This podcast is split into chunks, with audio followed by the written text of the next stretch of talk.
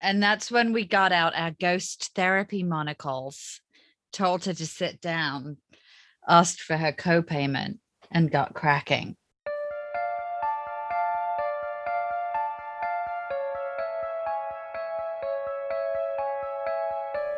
Between the present and the past, memories held in the walls and earth, energies and entities that cross the barrier into our dreams and our consciousness.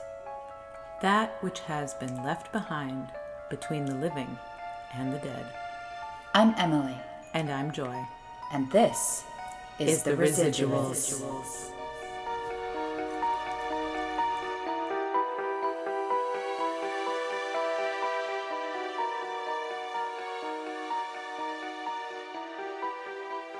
Did I ever tell you my summer routine? Like one year when I lived in Brooklyn, I had the tattoo shop. I had a tattoo shop in Williamsburg in Brooklyn. And I would get up in the morning, like fucking 8 9. This is the only reason I would get up early is to go to the fucking beach. And I'd pack my little bag and get whatever nerd book I was reading and take like the hour and a half train to Coney Island. Mm. I'd go lay on the beach in the morning until noon when they opened the cyclone, and I would go take a ride or two on the cyclone, Shut and up. then and then I would get back on the train and go to work. I love that. And it was like my favorite thing, and my like my, my proudest Coney Island moment was one day I had my little Luna card because they just swipe you, you put money on it and keep it. Um, so I got up to the cyclone, and I swiped my card and it didn't have any money on it. And the dude at the turnstile was like, You're here all the time, just come in. I love him. It was so good. And I just used to lay out there in like my bikini and hang out and go take a ride and go to work. That sounds. it was a- it was a good life. once. It I've was only been great. once, and it was. I think the cyclone was closed or something. Oh no. I love that that, sounds thing. magical. It was a good that was a good summer. I mean, that was like I feel like that was a pivotal summer in my life where I sort of like changed the way that I did a lot of things and started Mm-hmm. doing stuff because I wanted to do it for me instead of worrying so much about what other people wanted. Yeah. And I think we're hitting one of those cycles again. So everybody swear fucking watch out. I'm at the beach again. My kid's gonna go to kindergarten soon. I'm gonna have a whole four hours every day where no one says mom to me.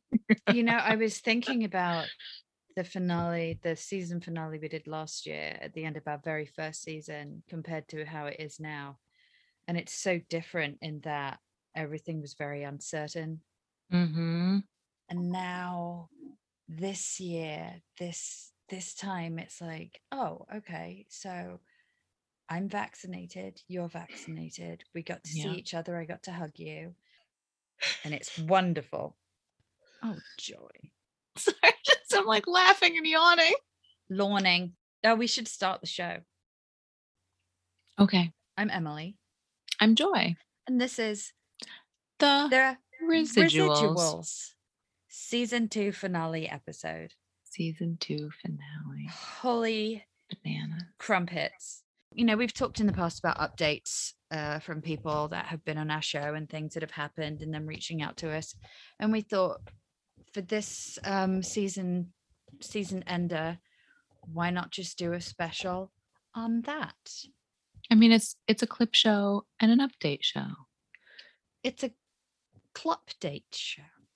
Clupdates. Club Great. club dates. So the first one we have is with our lovely friend Kate Spencer. Oh, Kate. I love Kate. Kate.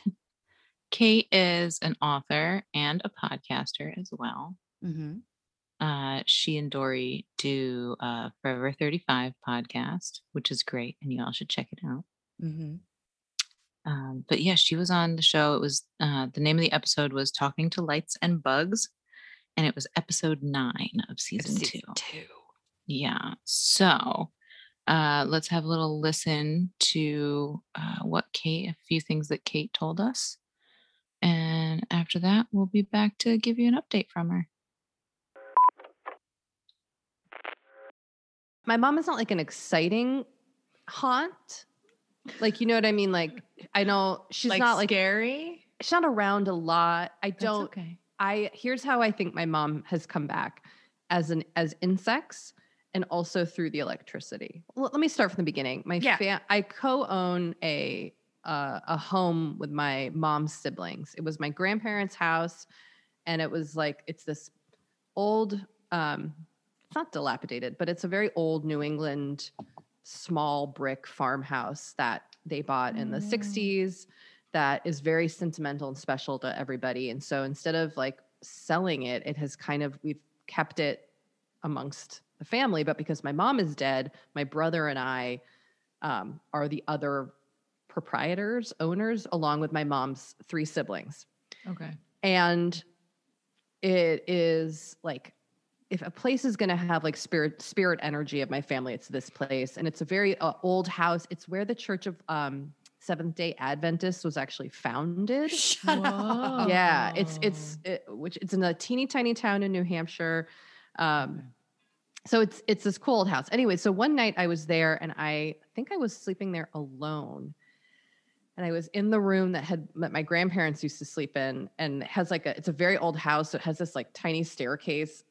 And mm-hmm. i just saw this like light being just float up the stairs and into the room mm. i don't know how to describe it. I woke up and it was like this light blob came in Yeah.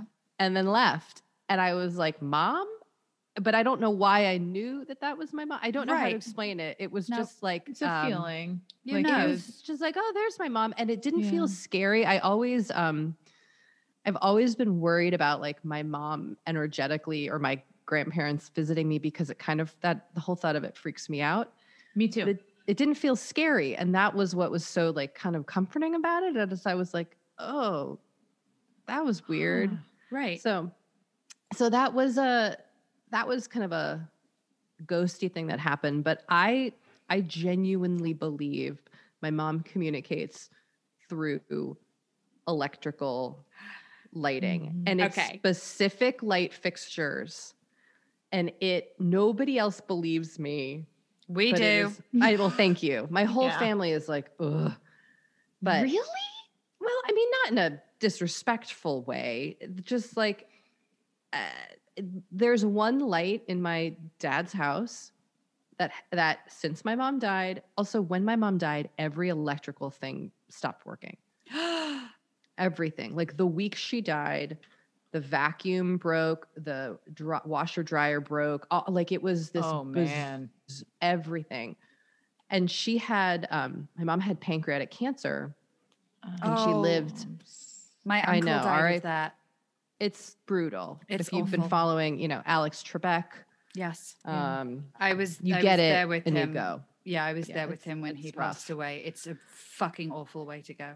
I'm so it's sorry, a, babe. it's oh, it was well, thank you. Uh, it sucked. And she, so she had nine months from diagnosis to when she died. Mhm. And during that time, like kind of unbeknownst to me, but she went around and like wrote instructions on how to do stuff and how to use stuff and then like taped them everywhere because she knew Oh my god. we were all like clueless. Right. So so like they're on the washer dryer, it was like, here's how to work this, here's who to call if it breaks, like here's who fixes the air conditioning. It was remarkable. She was Oh a my gosh. a Wait. very prepared person I already have a question. Yeah. Did the things that have problems have notes on them? Yes, all of Which them. was it all like the I want to make sure you're reading my notes. kind of it kind of felt like this test of like well i'm dead so you better y'all gotta figure it out like in the still teaching you. yes the light bulb cabinet she had instructions on like which light bulb was for which oh my god. Oh my god, this is amazing. This all She makes was- sense right off the bat too. she was great my mom was a was just a great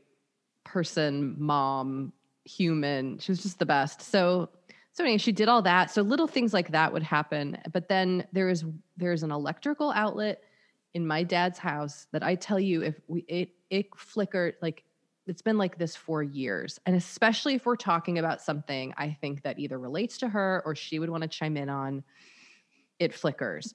And then i would have it in my most my old house that i just moved out of uh six months ago. Same thing. And i would have it in my bathroom and i would go into my bathroom and my the light would flicker and i would literally just talk to the light because it, i I'm just convinced it was how my mom would manifest. And then it, we moved, and then in my new house, and the kid, and they also did this in like the kitchen and the kids' playroom, all over the place. But in my new house, we just moved, and it started doing it recently in the kitchen. And it Oh was my it was like during a conversation that might have I can't remember it might have been related to my mother, but or to like something she would have been involved in. And and I know like the logical explanation is just like the wiring or or whatnot, but Right. there is a feeling for me of like I guess the way I think about all this stuff is like if it brings you comfort, it's like harmless to believe Right. in it. Joy. I loved I loved that. I loved that her mum left such explicit instructions on everything that Oh then went to shit afterwards. It and it's almost like she was like, great. "Were you listening?" Because you you know how it is with the small kid. You're like, "No, I need to. You need to look at me so I know you're listening to me." I feel like it. That's almost like what this was the equivalent of. It's like, now let's see if you were paying attention in class all of the things are going to break. Let's see if you're going to read my notes and my instructions on how to fix them. Mm, so wonderful. I love it. Well, here That's is um here's our update from Kate herself. She left us a message. Here you go. Okay.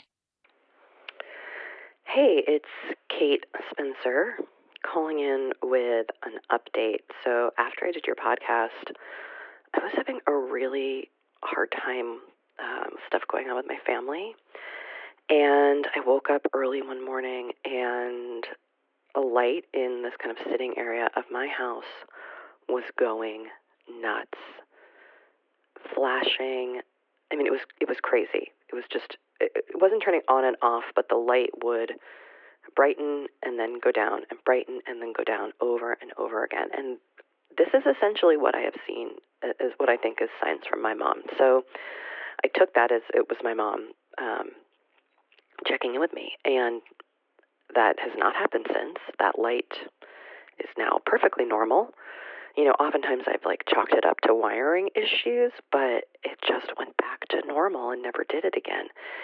And you know, the most recent time I have noticed a little like light um, flash, you know, like the light fixture getting brighter and then going down, was not at my own house, but actually at my brother's house. Um, a few weeks ago, I finally got to visit my brother and his wife and their one year old son, and my father and stepmom were there. It was the first time we'd all really seen each other. It was the first time my dad had met his grandson, and, um, you know, the first time we'd all been together since COVID. And we were all sitting in my brother's living room, and I just noticed one of the light fixtures on his ceiling got really bright for a second and then dimmed. And I was like, oh, okay. You're happy we're all together. And that was it. So I thought y'all might like that update. Bye. I think, you know, you and I both already knew about what happened with, you know, the week after Oh yeah. with her mum, but the fact that there was a long pause and then just recently when she was able to go back and be with her brother and her dad and his new partner and the lights flickered for no reason and it was you know for her it Mm. was her mum saying you know i'm glad you're all together like that's Yeah. something like I'm here too. yeah Yeah. Oh, thank you, Kate.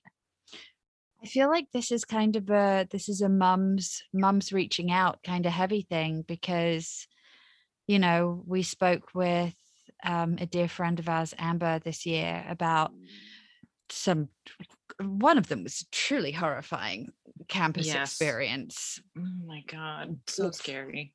blurg and while we were talking with Amber the first time the door opened while she was talking to us but there was no one there who opened it and so we got a little bit more into um, some of the things that maybe had to do with her mum. So should we check it out? Oh my god, doors in my house always open. I'm So- sorry, what? What? So doors in my house open unex- unexpectedly all the time. I've like goes like So, did someone just get tired of listening to you talk about ghosts, or did they just join you to listen to you talk? They're like, listen, I think you're talking about my topic because I am undead.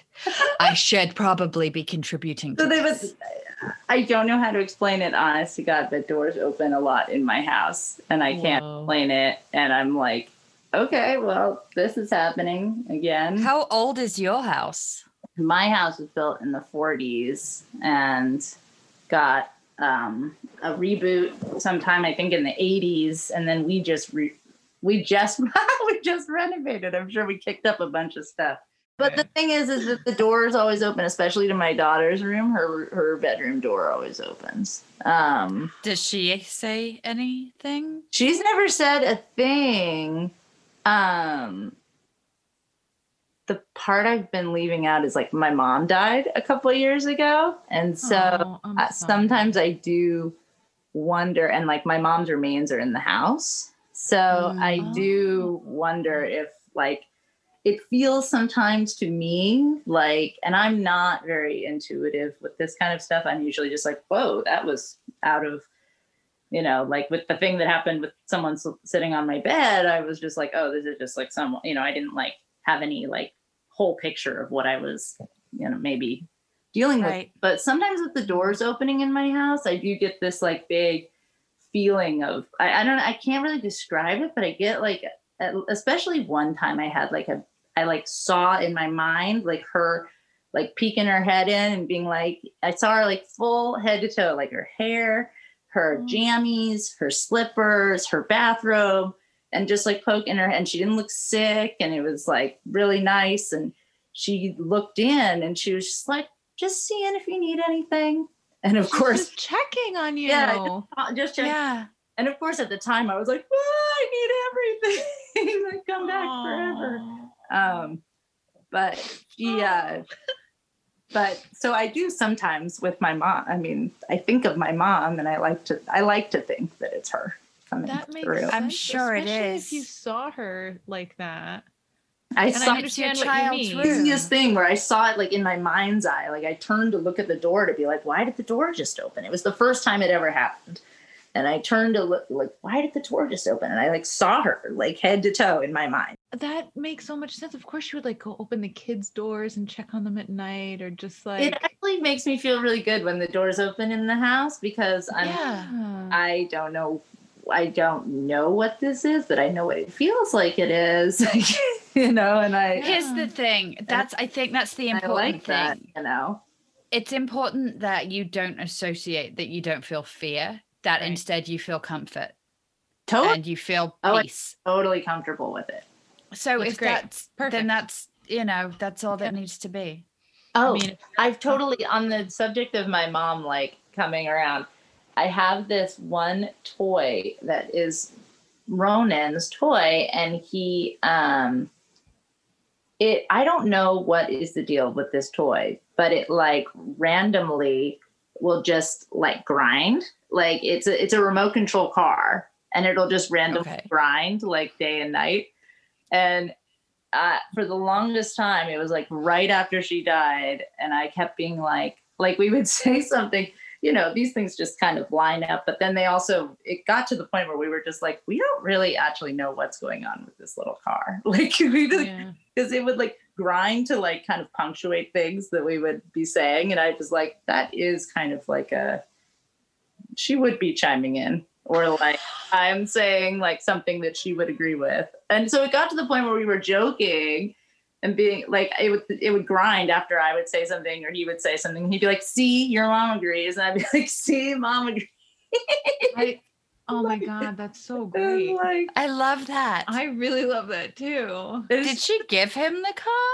No, it's just like this little It's- remote control car that like inexplicably just like was grinding all the time. Like someone gave it to us, I think after she died, or we didn't we didn't teach him how to like turn it on until after Right. until he was a bit until he was a bit older, which happened to be after she had died. Um Oh my God. so I know, I know I've got the right audience with this, but sometimes I feel a little self-conscious saying it because I'm like, I feel like I sound like a lunatic, but at the same not. I really like enjoy the idea that like she's like tinkering with things in my house, you know. yeah, absolutely. So I think that's really nice.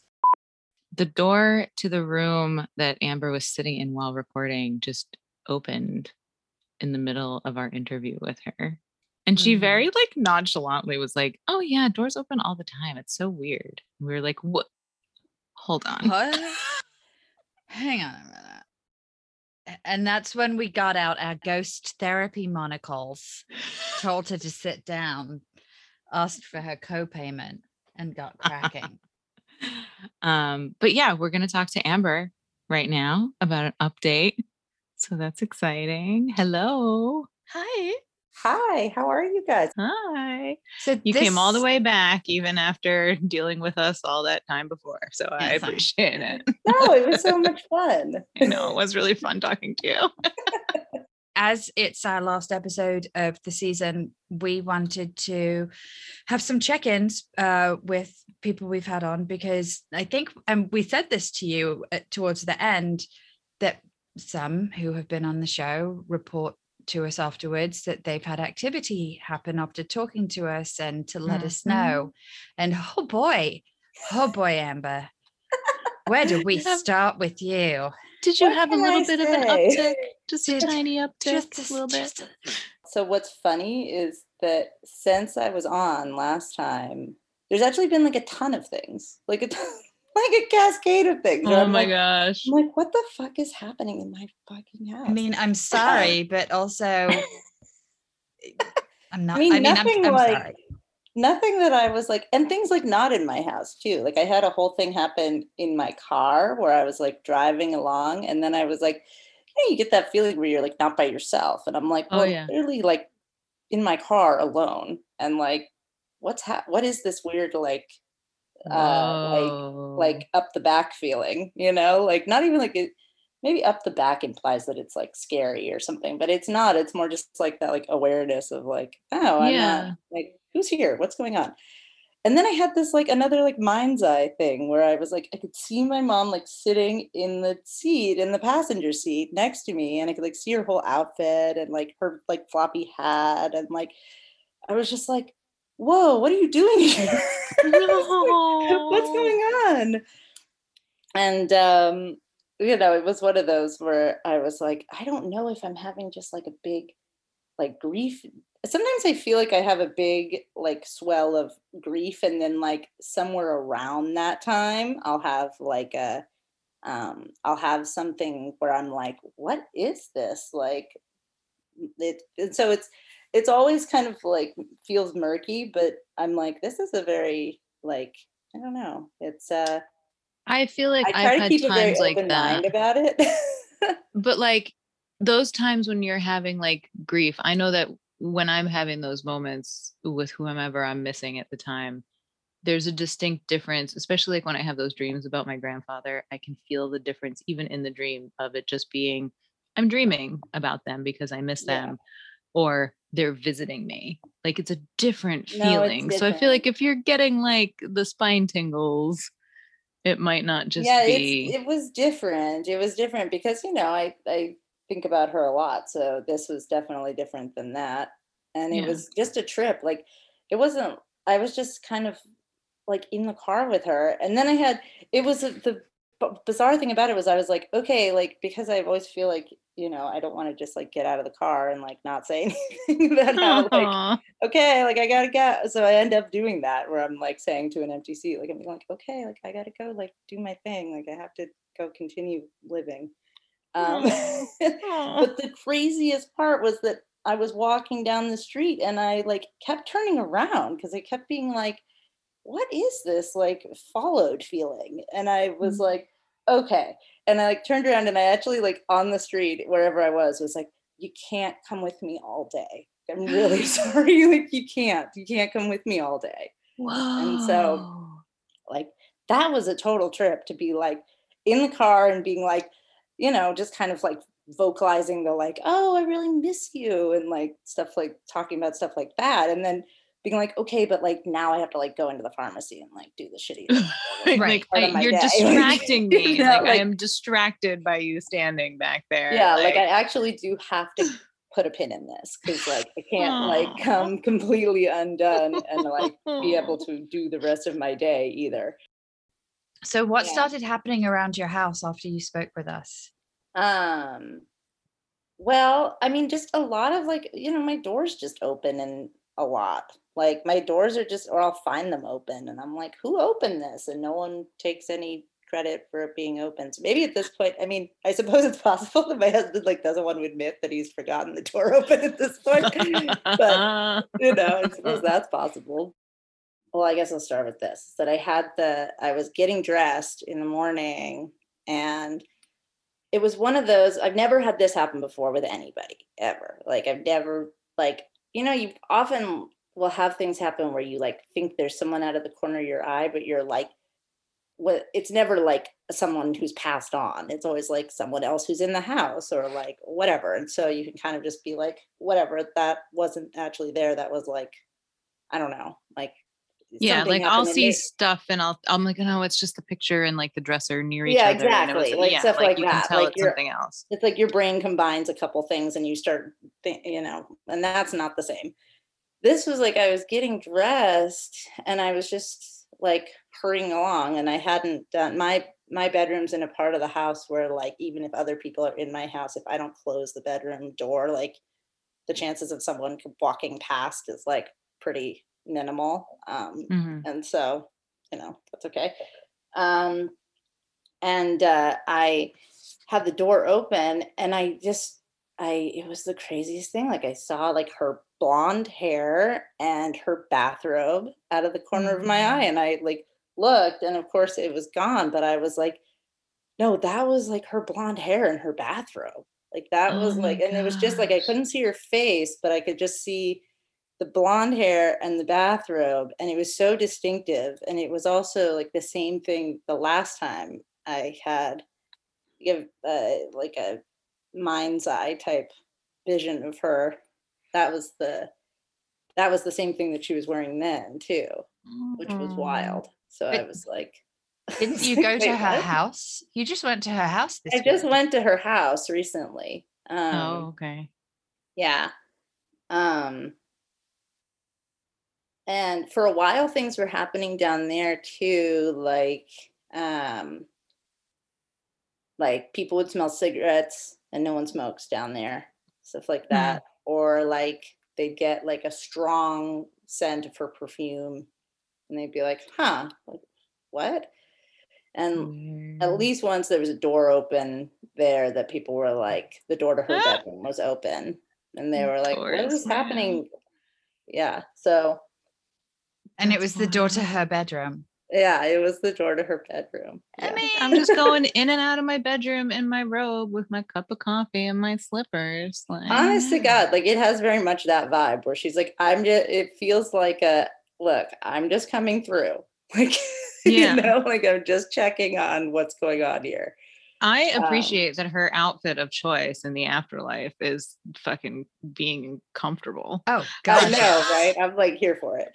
It's so her. It's like what it was like part of her lounge attire, if she and like her part of her morning attire. And I didn't realize how much of an impression that had made on me until I was like, oh, that's interesting. That that's like what I keep seeing and what she keeps appearing as. Yeah, it's so that was a trip. And then later the same day, the door, the front door to my house, I was outside talking to my neighbor, and she, I guess a few minutes earlier, had heard it click open and she'd thought someone was coming out, but we'd been like chatting, chatting, chatting. And then when I turned around and I saw it, I was like, oh, my door's open. And she's like, yeah, I heard it open a few minutes ago. I thought someone was going to come out. Like was like- she like the door handle. Like she heard it click. She heard the Okay. click from like down the steps. And no, and so I came in and I was like, uh, did someone open the door to the house? She just came out to listen to you guys and chat with you, see what was going on. yeah. Oh my Yeah. gosh. Wow. But you feel comforted by this. This is not something that is like uncomfortable. No, it's not. It's not. There was like a brief amount of time when I had like kind of a funny vibe, and it was based off of something my husband had said actually, where he said, you know, when I'm in the room with our daughter, he was he was like, I have just like this feeling that there's something in that back corner. And then after he said that, I was like in the room and I was like, I was like, this is just a weird feeling. Like, I must just be having a weird feeling because I'm suggestible. wasn't there something with your studio too in the attic? Didn't that feel weird sometimes? Oh well, I would get. I started getting sick up in the attic. Like I started Oh. getting like headaches and stuff, and I wonder if that was like I don't know. The attic has has funny vibes. The house has. I think one of the people that lived here before was like a very grumpy man. Um, Oh, so maybe it's just residual maybe just like stuff. residual like grumpy man vibes. I don't know. If I start getting vibes from like something that I feel like is not mom, I'm like mom, like you know, like like call her, like please. Mom, can you tell this I don't know what this is. I don't know what this is, but I don't like it. Like Yeah, yeah. keep an eye on whatever is happening here, please. No, that's awesome. I Um, wonder if like if the person was just like a grumpy old person, if that was just that corner of the room. I wonder if that's just like someplace they hung out. Well, Like- it's like it totally could be because it seems like it was used for maybe an office. It's like a very small Mhm. room. So it Mhm. could be a room that like some grumpy person spent a lot of time. like a like- grumpy person's TV room with their Barcalounger where they just or yeah, like or they're yeah, I don't know. I think I've just started being like maybe everything's just a little thin for me. Amber, we're really happy that you came back on and gave us an update.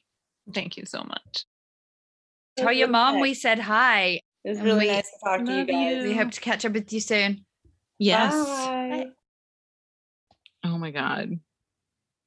She's Oh my the best. gosh. I really wish that I could pull off a haircut like that. It couldn't. It's so I cute. wish. She's so, so fucking cute. stylish. She's great. Amber, I Is know I just said it, but I, I love you. I do. I love you. I love what I love her. Um, I'll tell Um, you what I don't love. What don't you love, Joy? I don't love the Soul Collector. Do you remember that episode? That episode. Honestly, okay, that is, and I don't think we mentioned. I don't. What we haven't mentioned that this, but that was the first time in two, almost two years at that point of doing this. Neither of us were able to go to sleep very well that night after we recorded. Yeah, no, we both got We got heebie shit to no sleep Yeah. that night. It was just terrifying. Like the whole episode, it was another one where it sort of like unraveled. And the more that he told us about things, the more you and I were like, this is a bad situation. Burn it down, run away. this is one of those things that even though we're not in the same room, we can both read each other's eyes that are very much like, oh, wow. But to each other, we're like, oh, no. No, I was so scared. I was like, this is not okay. So yeah, we interviewed Andrew. Um, the episode name is The Soul Collector. It was episode 14 of season two. So please go back and listen to the whole thing if you have not. Um, but we are going to do a little clippy dippy do from that real quick now. And then we'll be back after that with some updates from him. Terrifying. So the first thing I remember was nighttime, uh, um, scratching on the walls. No. Constant scratching on the walls in the bedroom. Okay, Boy. uh, all around. Um, and um, uh, my wife uh, Melissa was starting to see things at night, and she was getting really concerned about it. She would wake up screaming in the middle of the night because she could see a toddler running around the room. Oh, Uh, little she she's like you and i would say i think you're you're crazy. You're not, I'm not you're, because i'm looking with my own eyes and i don't see anything you know and she's like she's like no he's right there. I can see him. Can't you see him? He's walking around the room. You can hear his footsteps you know and and i was not having that experience but i Oh, was but it was certainly as though the room was alive uh, every night just the sound of the scratching everywhere across the room Good okay God. I'm getting to the I'm getting to the probably the worst part here, so get ready. so, Oh God. Okay. Yeah. so, I, so yes, the bedroom was alive. There were the scratches on the walls. My wife seeing the child in the middle of the night. This would happen frequently. Uh, And then the thing that really started to disturb us was that uh, my daughter, who could barely speak at this point, was starting to see things in her room, and nope, nope, nope, nope, um, nope. and she said she would talk to us about the skeleton man who would appear to her. Um, and she didn't Rude. she didn't.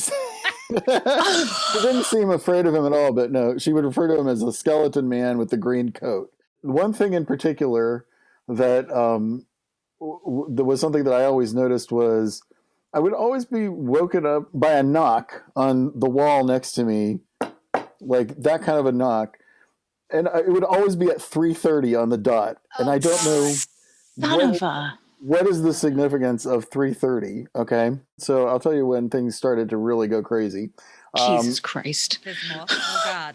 we had a we, we had a friend uh i don't even know how to describe him other than to say that he is a uh maybe a psychic i don't know something he's he senses th- you know is a friend of a friend that we got to know you know who was you know and we we were telling him these stories and he's like hey i could come by and check out your place and see Oh. if I can figure out what's going on. So our friend, uh, our friend came over, and he immediately began to sense something bad in this place. He said, "This is not a good place. There's something very bad here." Um, and you know, he spent some time there, and he did some things that I don't even know what they were, but you know, the, like um, to try to communicate, to try to see what.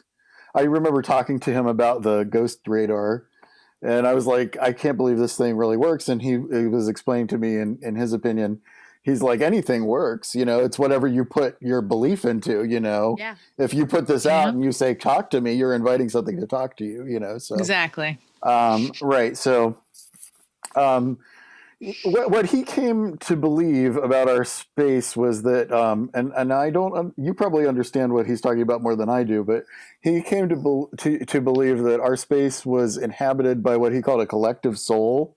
Um, does that mean anything to you?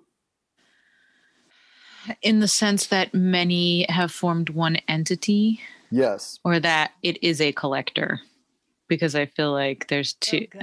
uh, yeah, I don't. I would His say definition- the collector one would probably be more apt considering the bad feeling around it. But I don't. I. I don't know. I'm gonna look it up. Continue. Oh, okay, His feel- sorry. I his- just got his- a really icky feeling about that. his Yeah. definition his definition was definitely a, a number of lost souls that had bound together. And i do remember distinctly the one time with him our our friend sitting there on the couch with us where he just started startled you know he just jumped and looked over into the corner by the window and he said oh there you are. So yeah, um, it's more more scary than I remember now that I just listened again. and I think especially now knowing I think it It's in the moment when we're recording it and you and I are like, oh, oh shit. And then we listen back and we're like, oh my God. Yeah, like we have time to marinate on all like the whole thing. It's like when you put the pins in the giant map with the red thread, Yeah. and then you realize that the call's coming from inside the house. Like it's, al- it's always the bad feeling at the end that oh, that revelation of how terrible the situation actually is. Exactly. So we always Mhm. try to do the polite thing. And obviously, you know, we we message people and say thank you and what have you. But we'll always, you know, the the day, um, the day of or the day after an episode goes live, we will, you know, send them a quick email, letting them know and sending them a link. So um oh god so okay so this episode came out on wednesday april 14th so because i i don't have life skills to email people the day of the very next morning at like 8 a.m i popped to andrew a message to let him know that it had gone live shortly afterwards uh we got a message back from him Oh God. oh jesus You'll understand why we're nervously laughing in a moment.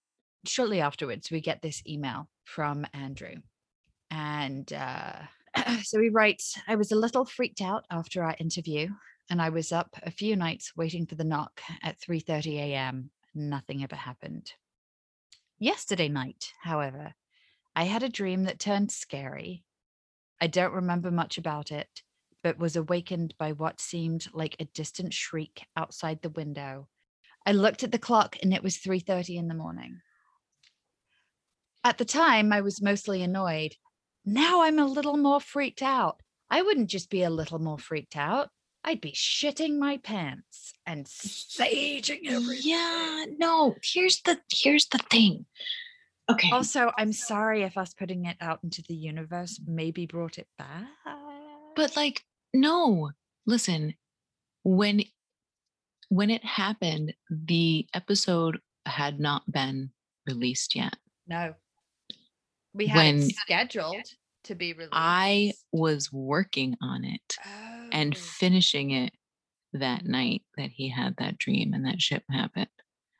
The next day it went live Wait, in like the middle of the day. I have a question for you. What Yeah. time that night did you finish it? I don't know. I think it was one of those days where I like finished it in the morning after we like um because I always finish my homework outside of class before Me the class. that's So um but no, I was working on it the night before, so the Tuesday before it was released, which is when he said that he had that happen. no, no, no. Yeah. Because I emailed Also, him. This is a good time to remind people that I extra scare myself because I listen to these episodes over and over and over when I'm cutting stuff. this his email came to us the date it he was woken up 3:30 in the morning the day that it came out so you were still working on it but it was the day of that it was coming uh, going live out into the Yeah, it, it didn't go live until I think the afternoon that time. Yeah. It was not something that I had done Tuesday night. no So it was still in progress. yeah It's fucking wild, dude. And he had no idea. We hadn't contacted him for anything. It wasn't like the week before we had said, Hey, Andrew, like, can you give us links to this thing and links to the- for the theater? Like, none of that. We had all of that at the interview date, however many weeks, months before, because that was done a while back. hmm Um, there was no way that he would have known. Like, Emily and I are the only people that know our schedule. yeah we're the only two who know well i mean i barely know what's happening most days. Joy's on top of it. Let's be real. But like no there's just no there's no reason that that would have even been in his head. Um so there isn't any subconscious way that he could have had a bad dream just with it rattling around in the back of his head. Nope none of it it's that he didn't even wake up to tapping he woke up to screaming right and then that he was like i wasn't scared at the time but now realizing the timing of it i'm a little more freaked out just a bit just a, just a tad. Thank you for the update, Andrew. I hope you are sleeping soundly, and I hope no one's screaming at you tonight while we're recording this. Maybe that was Jim's just them saying, Ah, you got my name wrong. Not Soul Collector. Derek.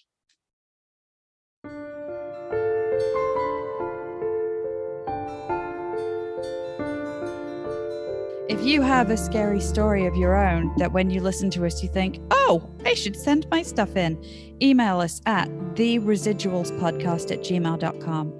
We also have Instagram, the underscore residuals underscore podcast. And I think we have a Twitter too, don't we, Joy? We do. We definitely have a Twitter. It is at the Residuals Pod. Just that pod? Just that. Drop the cast for Twitter. we look forward to hearing from you. Yeah, should we get back to the show? Oh, heck yeah. All right. let's do it. All right.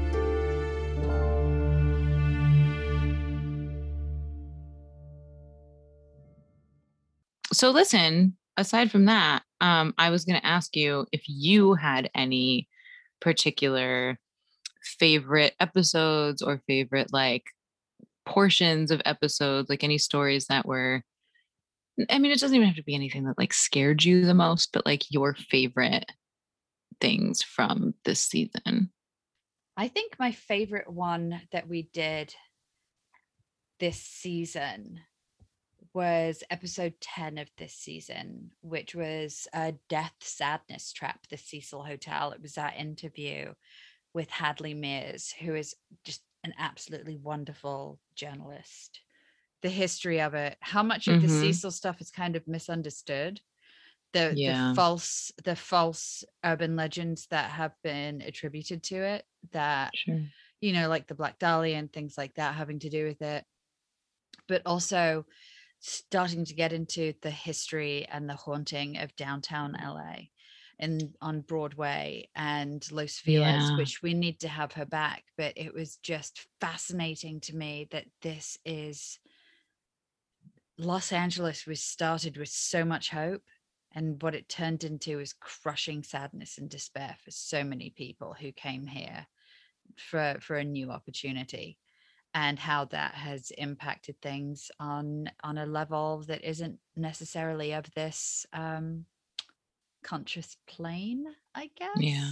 Yeah. Do you want to Yeah. listen to a little bit of that now?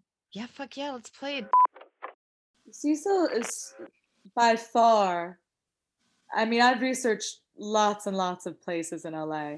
It is by far the place I've found the most documentation, actual documents of terrible things happening than Mhm. anywhere in Los Angeles, bar none. Uh, when I was writing an article I wrote years ago for KCET that got me into the into the Cecil, whatever that means, I was shocked. Like when I was going through the LA Times archives, how many suicides, how many shady folks lived there, how many killers or serial killers were associated with Yeah. the place.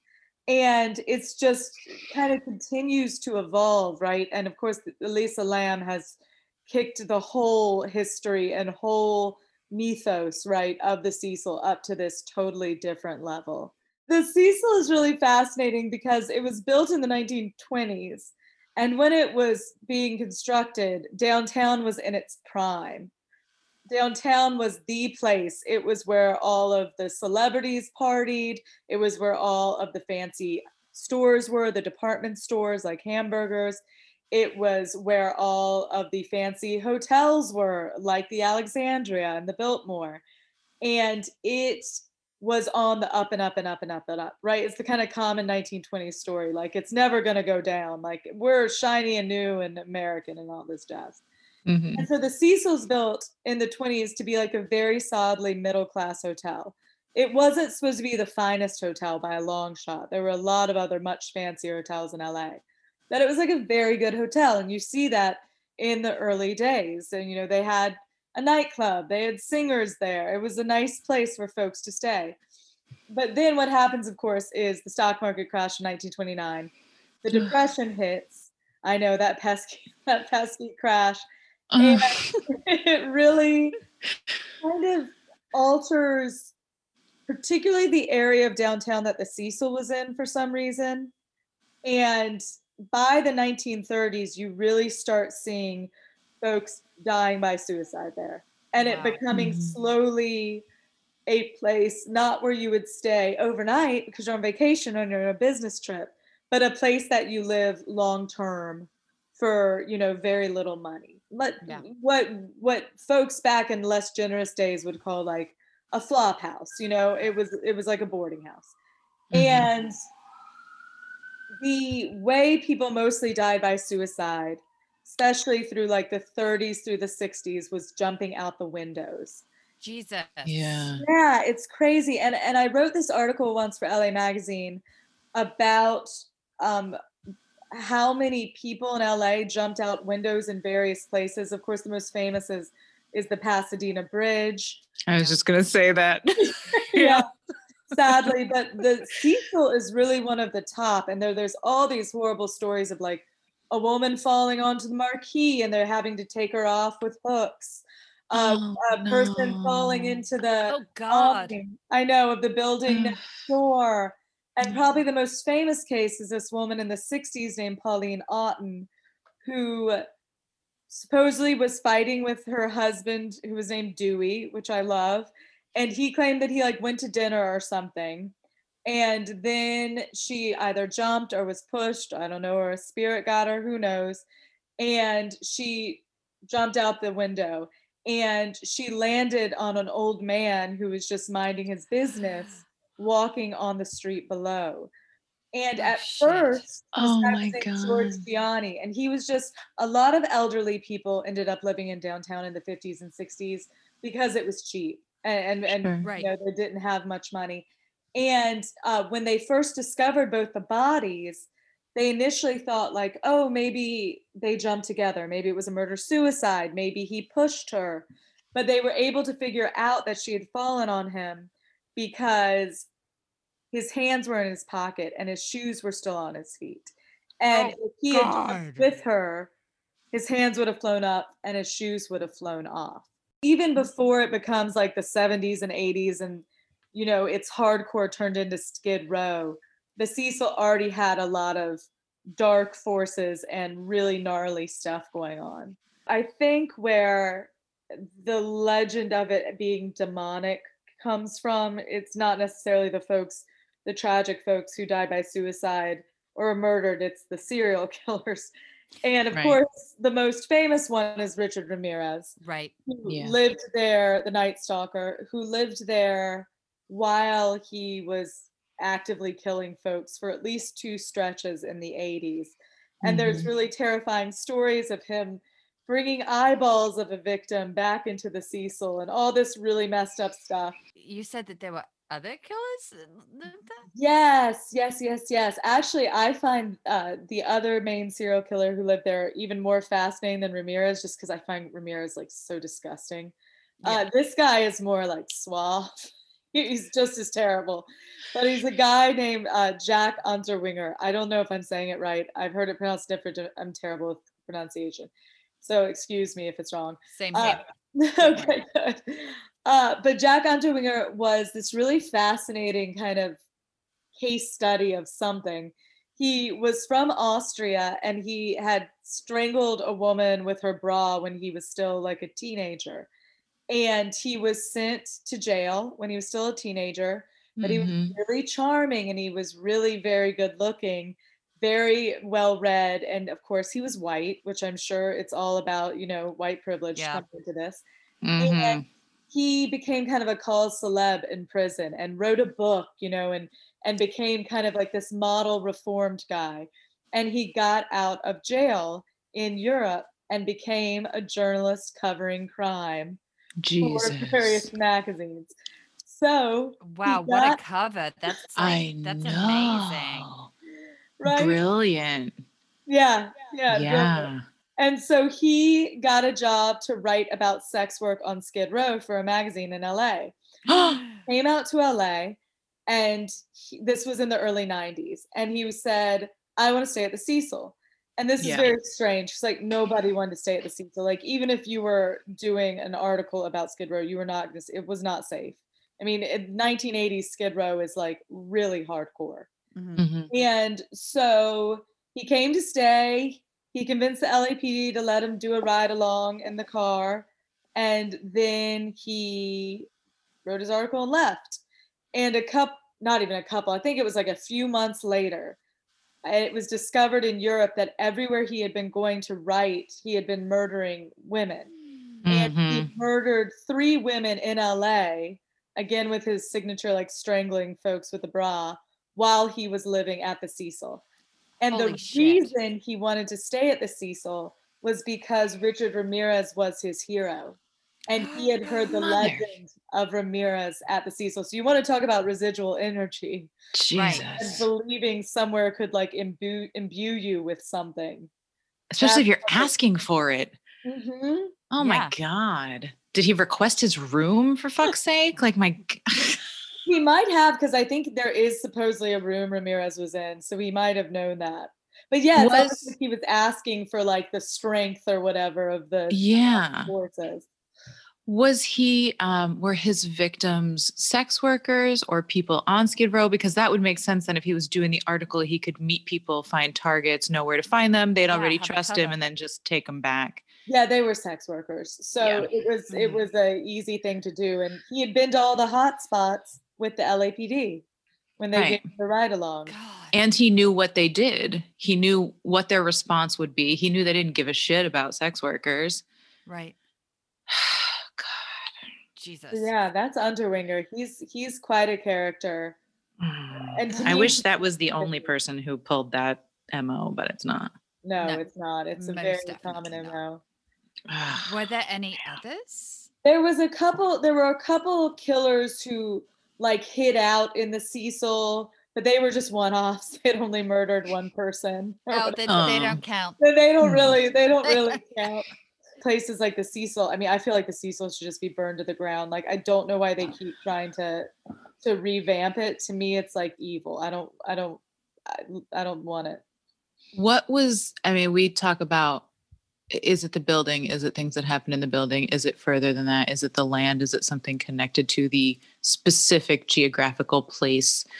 Um, do you know what was there prior to the Cecil? The thing about LA is like it's we build over our history so fast. Like there's Right. so many different versions of LA that have existed in like this really short amount of time.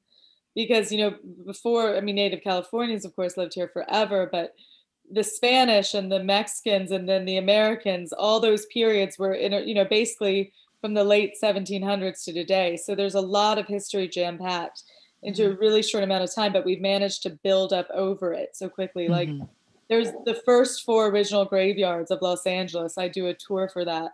Uh, were all by Olvera Street downtown and all disappeared within like 70 years. So you Wait, want to have they they've been built on? they well they've been all been built on like the freeways there the, the chinatowns there they've been completely overturned and there's all these Sure. foolish stories about you know bodies have been found as recently as a few years ago there were a bunch of bodies found uh, that was the original catholic cemetery by uh, Oh, wow.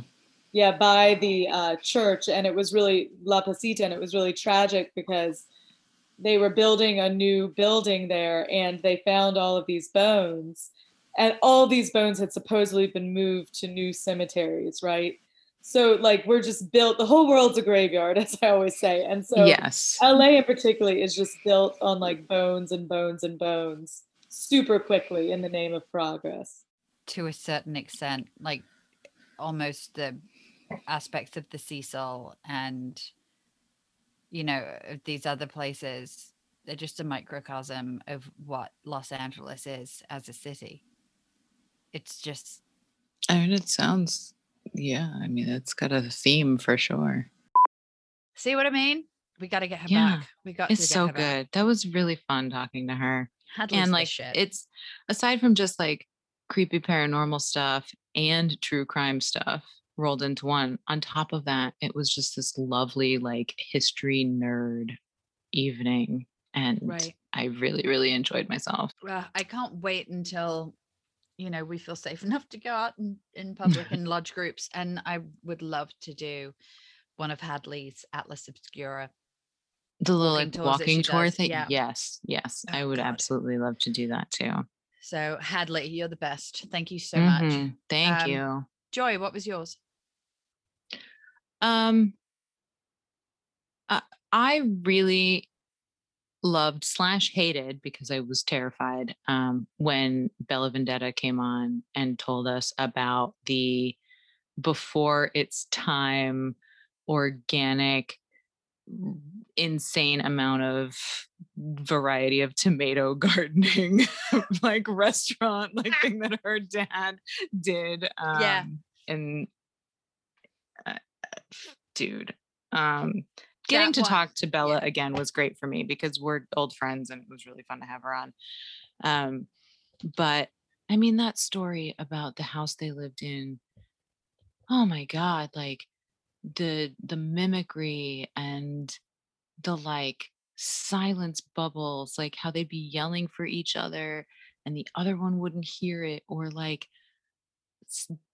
you know her dad would wake up and see her in the room talking to him and it wasn't her and she was like upstairs in her own apartment room whatever and then there was the flood in the basement and then there was the situation with the front door I was just gonna say. the well where th- you know when Rico opened you don't remember when I took the top off the well and opened the gates to hell like what was that God. um, let's let's play a little bit of that because that is just that whole sit down with her was unreal. Yes. So the first thing I remember clearly happening there was um, that I was on the fourth floor in the attic talking to my friend on the phone from New York City. I remember what friend it was. I literally remember the conversation we were having. And it was a time in my life that I was really isolated because I was in upstate New York. I didn't know anyone there. It was like before the internet, even really, like before I had a computer of my own or anything like that. And I was, and I used to like go to breakdancing competitions and raves and stuff. And we were like talking about this breakdancing competition that was coming up, really clearly talking about this. And I was looking out the window, waiting for my father to pull in because I wanted to take the truck to go do something. I, like I was stuck there without a vehicle and I was waiting and I was like pacing back and forth and looking out the window waiting for my father. And I turned to walk away from the window and the door to the attic started shaking like he was like trying to get in. And I said to my friend, "Oh fuck, I gotta go." My father, I don't know. And I'm like yelling, and I'm like, "Come, hold on! I'm on the phone. Hold on!" And I was getting really mad. And the door is like shaking, and so I thought something was wrong. So I said to my friend, "Something's fucking wrong. I gotta go." And I hang up, Oh my and I go downstairs and I open the door, and no one is there. And I'm like, what the fuck? And I go back upstairs and I look out the window. And as I look out the window, my father's truck pulls up. No. Fuck off. No one was there. Oh Fuck my that. god. So I run downstairs and I'm like, tell my father what just happened. And I'm like, dude, the door was, no, I'm telling you, the door was shaking. And he's telling me, like, I'm being dramatic, whatever. It was probably the wind. Oh my god. And I'm like, no. And he knows my friend that I was on the phone with. And I'm like, call him back. He heard the door. He was literally asking what was going on. The door was shaking off the hinges. He just like kind of, we poo pooed it. It wasn't that big of a deal. right. That was the first day I stood, I was like feeling scared in that house. And I used to like call my friend and be oh. like, I don't know, this house is freaky.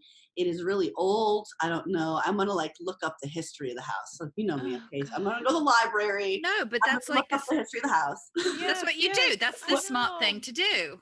so the bar we're like a couple days from opening the bar set up we had just that day he had the waitress there put all the wine glasses and we're shutting everything down for the night closing all the lights waitress leaves my father's upstairs i'm going upstairs and i hear something fall and smash No. and I'm like, what the fuck? And I don't have, we didn't have any pets at that time.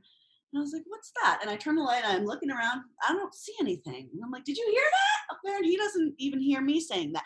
That was the other thing about the house. There was some times that like you couldn't hear anything. It would be like, he would be like, I was oh. screaming, you didn't hear me? And I'd be like, no, I didn't hear anything at all. Oh my god. So that was one of these times, and I'm like, Dad, you didn't. Hear, hello, I'm like screaming, and then I hear another smash, and I'm like, turning all the lights on. I'm like, come downstairs. I don't know what's breaking. Something's breaking down here. He still doesn't hear me Oh until I hear a lot, like a lot of crashes, and I go into the bar, and all, all of the wine glasses are go- smashed on the floor. As if someone had come and taken their arm and knocked everything over. Everything is smashed on the floor. and Oh my no god. they weren't tilted. There's no there's no explanation for how they would all have fallen and smashed on the floor. And one night, so I'm all the way on the attic in the fourth floor, asleep. It's the middle of the night. And it's freezing. Like freezing like in the movies where all of a sudden you see your breath. And why is it all of a sudden so cold in my house? I'm like shivering. Wait, what time of year was it? In the winter, Okay. but also it felt like it felt like I was outside. It felt like I was it was like frigidly cold. And so I go downstairs, it's getting colder and colder. And like it was another one of those times where I was trying to wake up my dad. Dad, dad, why is it so cold? Is the heat broken? Are you okay? He's not answering. So I go downstairs to the third floor where the restaurant is, and I walk through the kitchen and it's fucking so cold. And I'm like looking around, and I get mm-hmm. to the front door of the restaurant. The door is gone. The door's What? not on the restaurant anymore. And I look out, and the door is flying down the road. It is rolling down the road, blowing in the wind. What? What? The door was not I on the mean- restaurant. I mean, I know I Like- heard you, but what? So I run again. Like run a, like a tumbleweed, a tumbleweed door. Yes. Jesus Christ on a cracker. What the fuck is happening at this place? So I wake my dad up and he's like in a daze and I'm like, Dad, the door's not on the house. And he's like, And, what are you talking about? I'm like, the door's not on the fucking house. And he's not understanding until he too gets up and sees, like, the door is not on the house. That was from Bella Vendetta's episode titled Snails Would Never Do That. And it's Mhm. episode seven of season two. Mm-hmm. Dude, I like how does a door get ripped off its hinges and go flying down the road? Oh, How does that fucking God. happen? I mean, How? listen, special effects, someone attached. You know, I worked on a show where we were demolishing a house and we had to make it fun and quirky. So, I, and I did this with supervision of all of the correct authorities and watchdogs in place to make su- sure that no animals were hurt. Um, I managed to, I got a, a mini horse by the name of Cinnamon, who I didn't know until that day mini horses can be very grumpy and ornery. And so we had Cinnamon with one of our talent, and they were going to pull down the wall of a house. And they weren't really, it was just we were pretending. But Cinnamon took the fuck off with our poor talent trying to hold on and was getting dragged across the, this field. So I would say the, the door was pulled off by a mini horse. Uh survey says nope, no. God damn it. Sorry, no. I'll put in a family feud sound there. But, but, but, Uh, um, wow. Uh yeah, man. I don't know what y'all did at that house up there, but Rico, fucking goddamn it, Rico. Um, another obviously, like I don't even. It, it's so obvious that why would we even mention it? But if we don't mention it, we're idiots. Um, we got to talk to Katrina, I and that was huge this listen, season. You're being all casual with the first name, oh, tossing it around. You know, You, know, my old bud Katrina. buddy gal.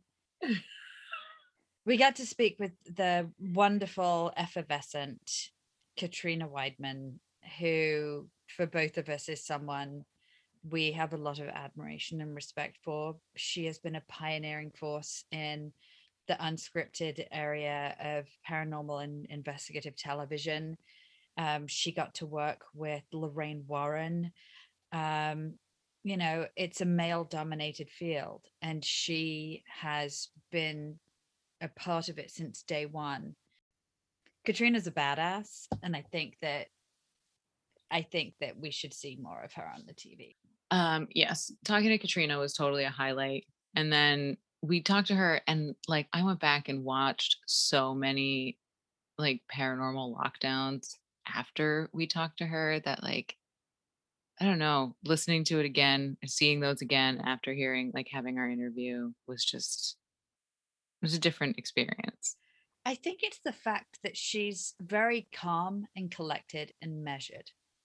Yeah. and she is that way for us to chat to she she and going back like you said we went back and we watched these other shows and some of the investigations like the one she told us that the place that she would she would never you know that, that terrified her the most the black black monk, monk house in pontefract even when the shit was getting really bad there seeing her keep it calm it's like i don't know how you do that i don't know how you do that Like I know why you do that. i don't know But how that she she's does able it. to control it, right, Yeah. is really yeah. Um she's like the one like when everybody's tripping their ball their their balls off on something she's the mom kind of of the group who's like everybody get your shit together you're fine the walls are not melting you're going to be great you're going to be fine i'm right here look at me look me in the eyes i'm right here with you you're going to be great it's going to be Oh my fine god. let's sit in a circle and massage each other that sounds like a great idea yeah Okay, see now I have to cut this out because you just went too far. no Didn't you ever do massage circles at raves? Everybody did them. All the kids. We Who all are you asking this question to? You asking me? Oh, well, you didn't go to raves, right? I've never been to a rave in my life. Yeah, no, man. Everyone No. sit in a circle, one behind each other, and then just rub each other's shoulders. No, don't touch me. No, Ugh. not unless you're unless you're trying to make out with me. Don't give me a back rub. Like, no. Anyway, Should we play a little little clip of Katrina talking to us? So so people who didn't hear those listen, we had Katrina had two episodes. Yes. Uh, because we made her hang out with us for a long time and wouldn't stop talking to her, even though she was on East Coast time. I know it was an like, angel. I think we finished. It was maybe one a.m. her time. It's like my mad God. shit. Thank you. Mad respect. Thank you. I appreciate it.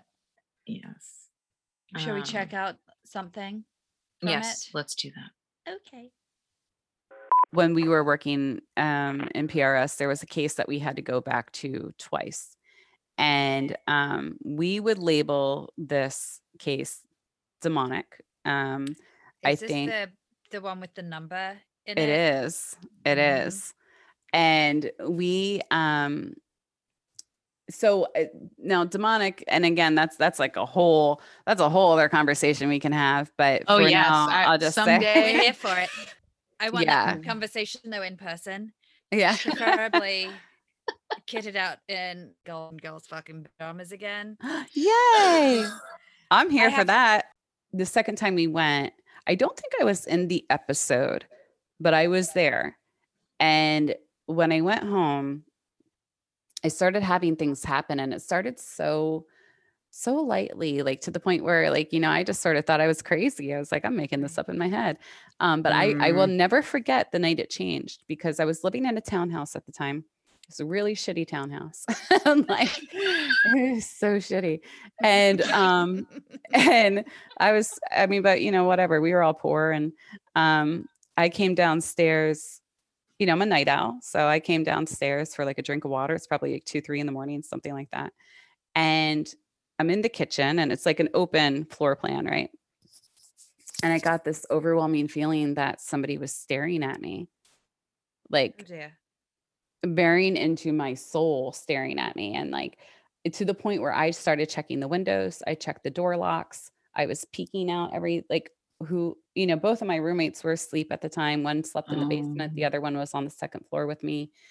Um, and I it was so intense that I was like, what the hell is happening? So then it, it escalated from there. And again, nothing bad, nothing How does it Evil. escalate from that feeling? so it uh, so it all ended the last experience i had and this is over the course of like two to four months Mhm. um the last experience i had i was in my bedroom alone trying to go to sleep and i i'm turned over kind of on this side my what is that my right side and i hear a breath in my left ear No, thank you. No. No. so I talked to I talked to everybody at PRS about it, and I was just like, I, "This this is happening. I feel crazy, but I'm pretty sure something has changed." And the conclusion was what everyone could think of was that it had to be related to that case. right. And so the advice was to ignore it and it will go away. And so that's what I did. I ignored it. And then the breath was the last thing I had happen. If you want to go back and listen to the entire interview, Episode 12 of season two is the first one, which is Libra Moon Taurus Rising. And then episode um, 13 is called Don't Fill Your Arms Up, which is part two of our interview with Katrina. we've had a hell of a season, huh? We've had we've had cri- like can we just talk about the power of like technology and the internet and social media for like being able to connect us with all of these people I know. and have all of these interviews when we haven't even been able to leave our houses most of the year. I know. It's amazing. it's quite marvelous. It really is. And this this has been such a good you know thing for for me to do especially during the pandemic just because i don't know it's something i love and it's something i enjoy doing with you and it's something to look forward to um, and i'm not saying there's nothing to look forward to but it's nice to still you know so many people lost the ability to do their hobbies or do Yeah.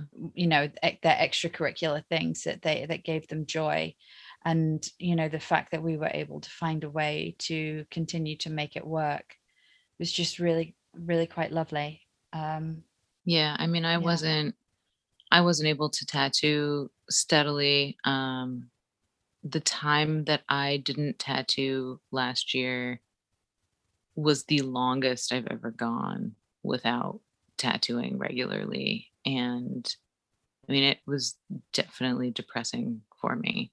So having this podcast to work on and have that like having something like a creative outlet Mhm. other than just drawing things in my spare time and that's definitely an air quote spare time um because i don't have that What? um but like this this was my primary consistent creative outlet. Yeah. Um a grown-up creative outlet you know that when i wasn't just like making pictures and doing stuff with my kid like it's been so important to me and like emily and i have really kept one another kind of on course and like helped each other stay a little more sane than we might have been without this Right. so thank you thank everyone who's listening thank all of our guests um like it's really just kind of been phenomenal the stuff that's gone on the last year with this podcast I and know. And then uh, speaking of tattoos, uh, Yeah. tattoos, tattoos. You know say it like an aussie you say tattoo Ta- tattoos. tattoo Um, Joy, Joy got Joy had the pleasure of tattooing me. I don't know. I'm, I'm not going to say it like that. Whatever. But you, did, it was a pleasure for you. emily Um, had the pleasure of falling asleep while i was tattooing her Listen, I Joy has such a feather light, delicate touch that I fell asleep on the table with my arm poking out at a at a at an angle so that she could tattoo it. And i drugged her poor Joy was I talking mean- to me at one point and I wasn't responding. And that was only when she realized I'd actually fallen asleep. I wasn't Yeah, just it was great meditating. But we listened to this really fun podcast oh yeah let's give them a shout while out, we were please. doing oh god, I don't have my fucking phone near me. um we listened to true hauntings yes. with anne and renata Renata, Anne and Renata, they're from Uh, Australia and we love them are. now. Yeah, I I do. Um, that same day, I actually drove back from the shop and I listened to the Paris Catacombs episode, and it was great. It was so good. So yes, check them out. And we love you. Yes, please. We like we love you. We'd love to meet you if you ever come to America. I'd love it if you actually listened to this and could hear us saying we love you, but I'm gonna assume you don't, so I might just say it on Instagram. yeah. you. Yeah. uh, you know, whatever. No pressure. That's yeah, but whatever. you know, going back to, you know, you asked me what my favorite episode was, and it was it was about the Cecil. You and I got to take a quick jaunt. We did because Joy's tattoo uh studio is just down the block. A Mhm. short walk from It is really a very Hotel. short walk. and it's Probably too short of a walk. just a bit too short. Um, the place is completely boarded up right now. Uh, it's Yeah. undergoing renovations. We'll see how that goes. Ah, There was a lovely gentleman working security outside. He was Buford. lovely. Yes, He was very nice. Um, he took we our picture for us. pictures. Yeah, we were taking pictures, and I was like, "I bet people do this all day, huh?" And he was like, "Yep, all the time." And I was like, "Yeah, I figured maybe we're not the only people that are doing this while like other people are coming up to take pictures." and then he was like, "Do you want me to take your picture in front of the hotel for you guys?" And we are like, "Yes, thank you." so if you follow our Instagram, you can see a picture of us super stoked in front of the Cecil having our picture taken by their security. honestly, I kind of want to go back down and just talk to him and find out, you oh, know, Oh, yeah. start to ask him. Obviously, I'm sure they've got odd people doing odd things down there. I mean, All there are odd people doing all odd things long, down there anyway, yes. but and you know, and if he I wonder, I can't help but wonder if he's part of a security company with people inside the hotel and if they hear anything. I'm pretty sure that if I were a younger version of myself Mhm, that mhm, didn't have to be home for things like bedtime, mhm. That I would be able to chat him up a bit and get inside uh-huh. the Cecil. I agree. I think you could too. I think Especially because he was like, I love your tattoos. it's a foot in the door. it might be a foot in the door to someplace fucking terrifying. Listen, but take what we can. that's right. God bless it. Well, Joy, let's finish. Let's finish our season with what we're grateful for. Okay. You go first. I am grateful currently that um, my family that we moved to Long Beach because it's been good to us so far, and I'm really happy to be so close to the beach. I'm happy to be able to get out and go for a morning walk. Pretty much every morning, I make my child do this at like nine o'clock in the morning. I'm like, "Let's go! It's morning walk time. It's on our schedule. You can't say no. It's on our schedule." Um, and we go out and we like have little places in the neighborhood. I'm like, oh, do you want to walk by the wizard's house or do you want to walk by the happy birthday house? Like we have different things that we call places. One of the places down the alley is called Link's house because it's this crazy house that has like stained glass windows and like cutouts of swords, and he plays Zelda with my husband. So I was like, oh, that looks like Link's house. So we have all these little places in the neighborhood that have little nicknames already, and it's exciting. I love So that. um, I am grateful that we moved and we made the right move. That's Yeah. what I'm happy for. I like that. Your turn. I'm grateful. I have a lot of gratitude for um I have a lot of gratitude that I for, for the health insurance that I am lucky enough to have because I know a lot of other people don't have it. Um we we mentioned this in our episode with Katrina um that I'd fallen that I broke my nose and what I didn't realize at that time is that I'd given myself a post concussive head injury. And so um, I'm grateful for the fact that my insurance uh, covers a neurologist and that it covers the rehab specialists who have been in my house every single day of the week uh, since um, the end of February, beginning of March.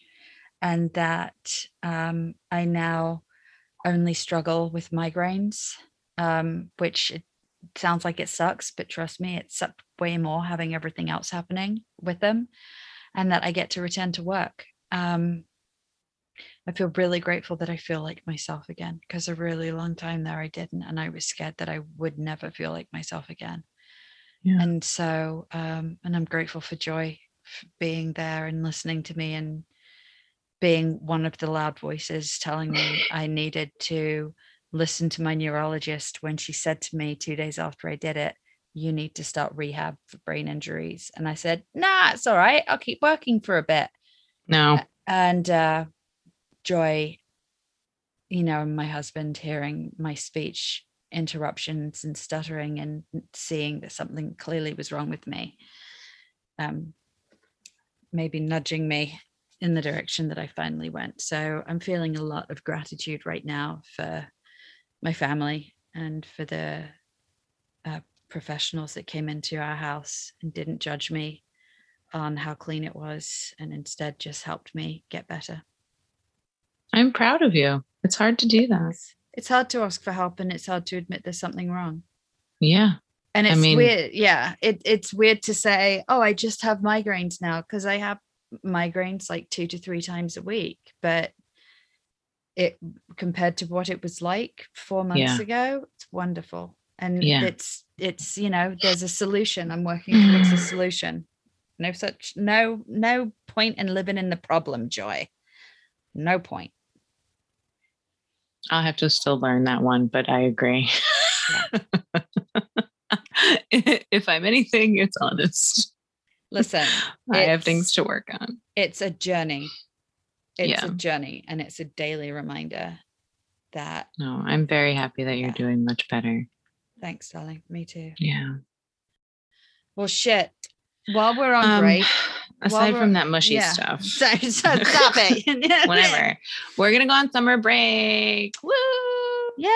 Woo! Tucson, here we come. Woo! Um, we would like you to not only email us your creepy bit stories of your experiences, but we'd also love to hear from you of any haunted locations or historical hauntings that you would like to hear more about from us, um, like we did with our last episode.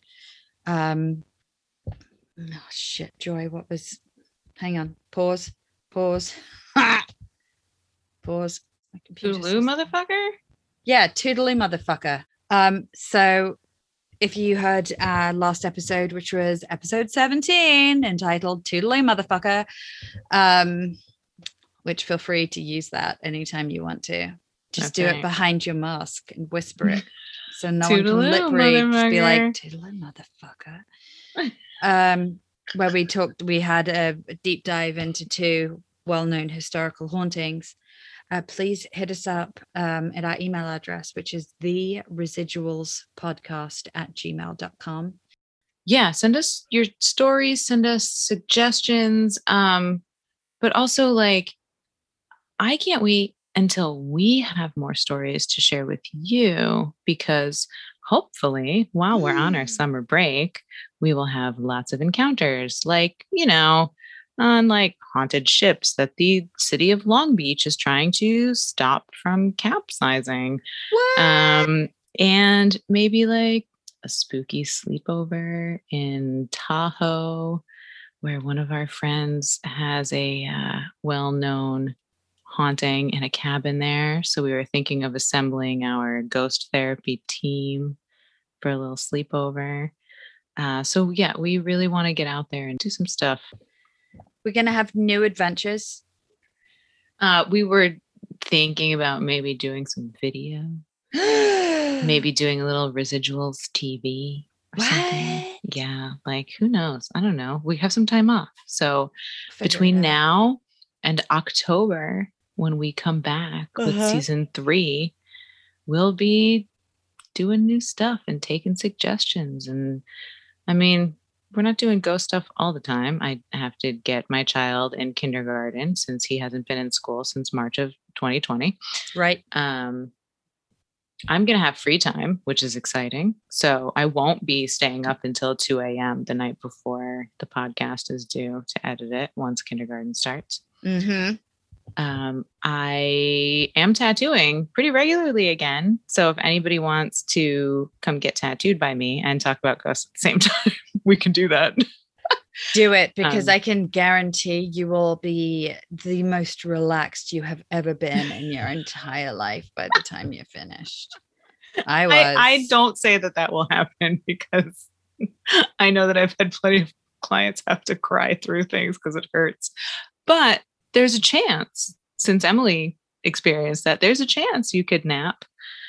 Um, but yeah, So if you want to, I'll plug myself. If you want to um, check out my tattoo stuff, just go to joyrumore.com. J O Y R U M O R E dot com. Um, and I am writing and illustrating a children's book. Yes, you first are. one right now. So I'll be doing that, working on that um, over break too. So Mhm, keep an eye mhm. out. It's coming. Mm-hmm. What are you going to be doing? Working. I'm getting back to the grind, baby. So exciting. I'm really excited. It's not Yeah. like work is my only purpose in life, but I miss being creative and I miss working with the team that I worked with. They're really lovely people. Mhm. And I'm looking forward to seeing their faces over the internet and and feeling like I don't know. I'm- I'm looking forward to using my brain again. yeah.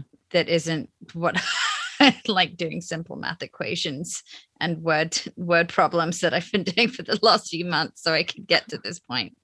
You know. Oh, I'll tell you, since going, I've only been back. I go in Saturdays to the tattoo shop to just that's the one day I can do as far as childcare is concerned. And uh hanging out with like-minded tattooers has just really been refreshing and nice Yeah. to be back at work. So I feel yeah. Work is exciting sometimes. Well, I have to make an appointment with you anyway because I want to get something else on my arm because I really need to have another good nap and want Oh, to feel right. that that relaxation again. So I'm gonna make an appointment with you. I think we are going to make. Anessa come with us that time too. Yes. Ew. Yeah, that's, right. something else fun. Yeah. Well, y'all, until oh, and you know what? Some one Mm. more thing. Yeah, It's June, which is Pride Mhm. Month. it is. So I wanted to say happy Pride Month to all of our LGBTQ listeners That's right. and to our listeners who are parents and supportive parents and family members and friends Mhm. who have been there every step of the way with the people that they love and supporting them. Um, we love you. And um, we're here for you. Yeah. Happy Pride, everybody. Happy Pride. Happy Pride. And until October, I guess, um, shit. Stuck up on Sage because something weird is going to be coming, I feel. But yeah, I guess till October, just be kind, be Mhm. patient with people, Be your safe. hands. Yeah, be safe. And um, don't be afraid of the dark. But I will. I mean, Yeah. yeah. Some shit don't change. Mm-mm. No. Okay. We'll talk to you later. Okay, bye. We love you. Thank you. Bye. That's kiss noises. Kiss attack. Bye. Bye.